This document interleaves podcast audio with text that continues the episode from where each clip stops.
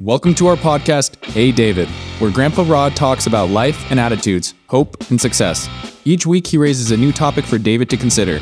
We hope it speaks to you too. We also hope you'll invite your friends to listen and that you'll share your comments with us. Here is Rod with today's topic. Hi, I'm Rod MacArthur, David's grandpa, and narrator of the Hey David podcasts. Thanks for listening. I want David to have the best grandfatherly counsel I can give. It could be that you'll gain some light pointers too. Welcome. Today, I'm going to talk with David about how my best friend showed me true loyalty and friendship and what it cost. Good friends will fill your heart. Hey, David, it's Grandpa. I must be the world's luckiest guy. Fortune smiled on me. I had a good friend. Granted, he died of cancer way too early in life, but our time together is forever etched in my memory, nearly 40 years later. Your father was slightly over four years old when we moved to Indiana. It was August of 1979. Up until then, we lived in northern Idaho, Moscow, and in eastern Washington, Spokane. We moved to Indiana to work with the church there. I was almost 32 years old.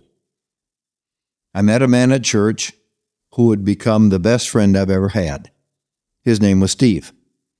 Our families meshed nicely. He had four children, and I had three. As I remember, and I think I'm right, they were staggered by age.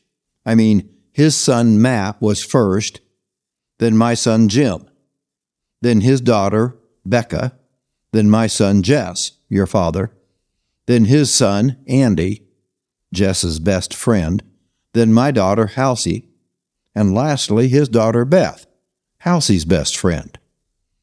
Our families did many things together in the 11 years we lived there.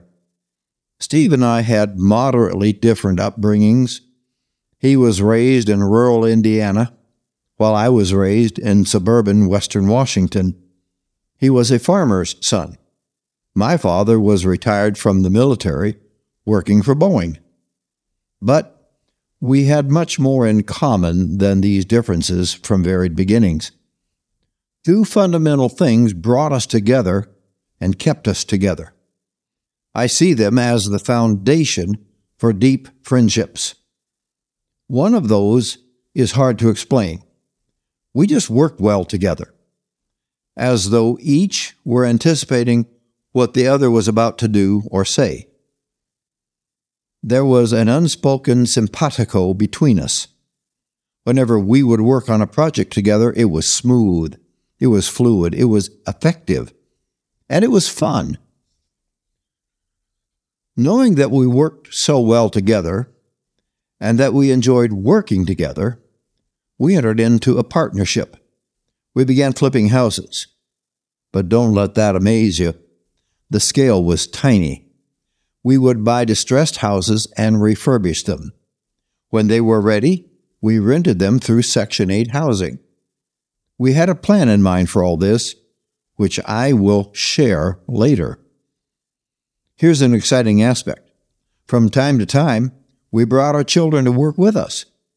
The older boys helped with demolition and clear up, also with fetch and carry. They were sure good gophers the younger ones picked up debris from the yard.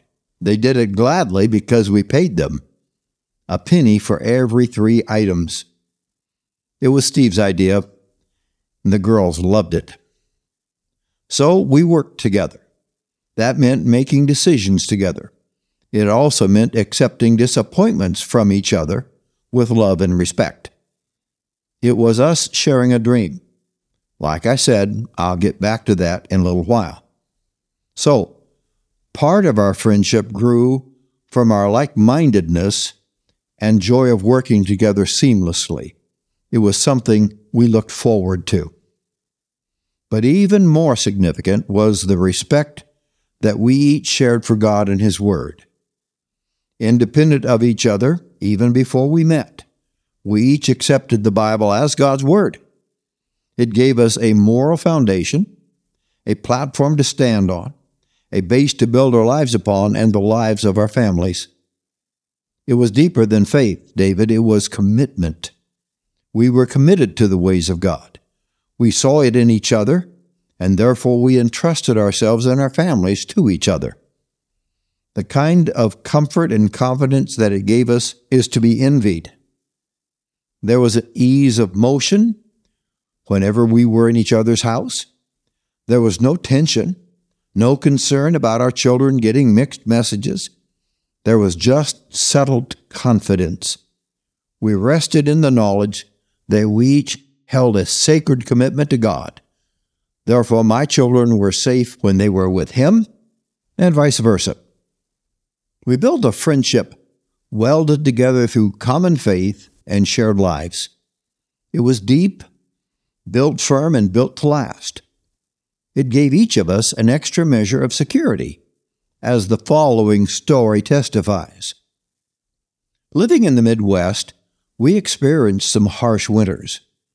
The temperatures occasionally plunged to well below zero. For most vehicles, that isn't an issue. Oh, sure, they take a while to warm up and keep the passengers cozy, but they do warm up. However, I drove a VW Rabbit with a diesel engine. Now, this is common knowledge to diesel truck drivers, but I hadn't experienced it yet. Diesel fuel freezes. Without additives to keep it from freezing, diesel fuel turns to jelly at any temperature below 10 degrees Fahrenheit. One night in mid February, I was driving my little rabbit to a town about 35 miles away. Traveling west on Interstate 70, I was headed toward the town of Casey, Illinois. As I was approaching the off ramp to a rest area, I noticed that my car was bogging down. It was a bitter cold night. I made it to the rest area and realized that my fuel had frozen. The car would go no further. Fortunately, I was at the rest area. This was before cell phones, but there was a payphone. I made two calls. First, I called a friend in Casey and told him I couldn't make it. Then I called my friend Steve. What follows is the substance of friendship. As I said, it was bitter cold. Steve was home with his family. I found out later that they were all nestled together in the family room watching Mary Poppins with a fire in the fireplace. That's what he was doing when he took my call. Without hesitation, he got up from the cozy warmth of his family evening put on his boots, pulled on his coat, went out, got in his truck, and came to rescue me. About 45 minutes after I made the call, he pulled into the rest area. I don't remember whether he pulled my car back to the house or whether he just took me home, leaving me to arrange to have the car picked up in the morning. I think we towed the car home that night, but I don't have clear recall.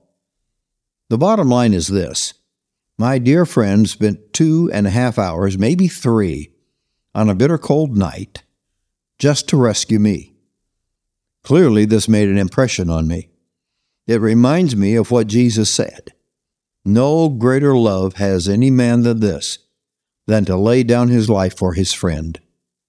That night, because I was his friend, Steve laid aside everything important to him for me. David, that's what friends do. I wouldn't count on acquaintances doing that. And I wouldn't count on superficial friends doing that either. But if you have a friend who really is a friend, he'll do that. And if you are a friend who is genuinely a friend, you'll do it too. The car incident taught me the value of a friend. Steve was more than somebody whose company I enjoyed. Steve was willing to lay it on the line for me. At some point in our friendship and our house flipping partnership, a dream began to come into focus. We wanted to use our passion for the gospel and our income generating partnership to enlarge upon our passion. We planned to combine the two by inviting young men to come work with us. We would provide living space in one of our rental houses.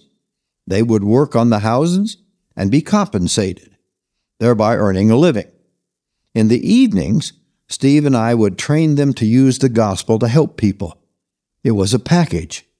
Our partnership providing income and housing, and our skill in the Bible providing training. We had big dreams. We envisioned being able, through partnership, to provide a living for young men as they went up and down the Wabash River Valley teaching the ways of Jesus. It was a great dream. Sadly, the dream was derailed. When Steve was diagnosed with level 4 melanoma cancer, life took a different direction. Initially, we clung to the dream, but in our hearts, we knew it was not to be. Steve fought a valiant battle against his cancer. Even in his deepest pain, his heart was set on the needs of others. That's probably why I loved him so deeply. He always put the needs of others ahead of himself. I sat with him all night on his last night. We opened the Bible. I read to him, and he listened. There we were, two dear friends doing what we loved the most being together and reading about God. I went home before dawn to get some sleep. The ambulance came that morning and took him to the hospital. His family, his wife, mother, brother, brothers in law, and sisters in law surrounded his bed. Grandma was there too, but I was home sleeping. After a while, she came back with the car so I could go to be with Steve. I wasn't there more than half an hour before he said his final words. Taking the oxygen tube off, he was finally free to express one last great thought. It feels so good. Those words are etched in my memory. I said to myself, that's how a righteous man dies. Pain free at last in the arms of his Lord Jesus, whom he spent his life serving. But I cried a lot that year. Now you might shy away from the kind of pain associated with loving somebody so dearly. I tell you from the core of my being, David, the grief was bitter, the tears were real, and that grief lingered far too long, but I would not change a thing. What I mean by that is, I would not reject friendship because of the pain I might endure. Embrace friendship and deepen friendship, understanding that the only way to avoid the pain of grief is to love nobody. But the joy of love and the pleasant memories that waft like perfume through my mind so many years later, these tell me that friendship, even with its pain, is worth it. Shortly before Steve passed, his 17 year old son Matt asked him, quote, Dad, what does it take to make it through life? End quote. You see, Matt was groping for all the fatherly advice he could cram into the few weeks he had left. Steve said to him, Son, all it takes is one good friend. David, my prayer for you and for all my grandchildren is that you find and culture such a friendship. It will bring great balance to your life. Never settle for superficial. Do you recall our family trip to Maui in December of 19? We all went whale watching together. Do you remember the kind of vessel we used? It was a catamaran. A central feature of all catamarans is that they have dual hulls. This makes for great stability.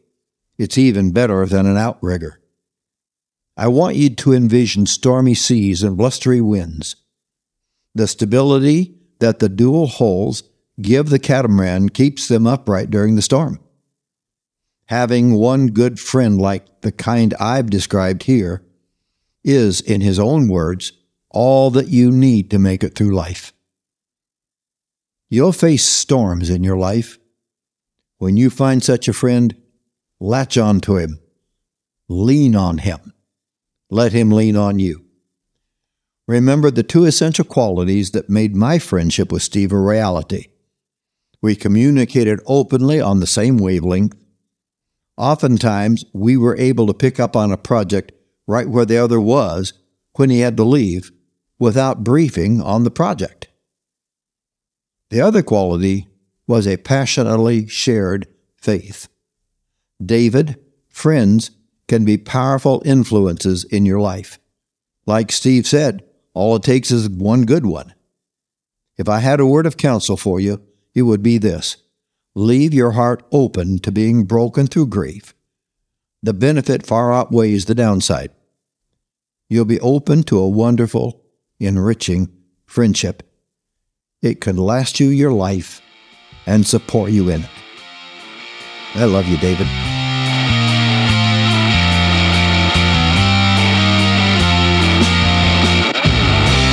Thanks for listening.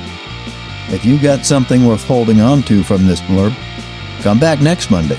Next week, I want to talk with David about the dangers friends can introduce. Good ones inspire, but bad ones will tear you down. Be wise and win. See you next week.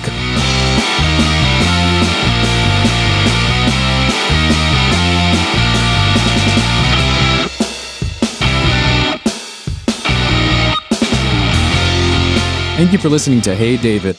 If you have thoughts, comments, or questions, please send them to rod underscore MacArthur at comcast.net. Rod will get back to you. Also, check out the church's website, www.churchofauburnois.com. You'll discover a ton of information. You may especially enjoy the page Blurbs from Rod. Until next Monday, have a joy filled week.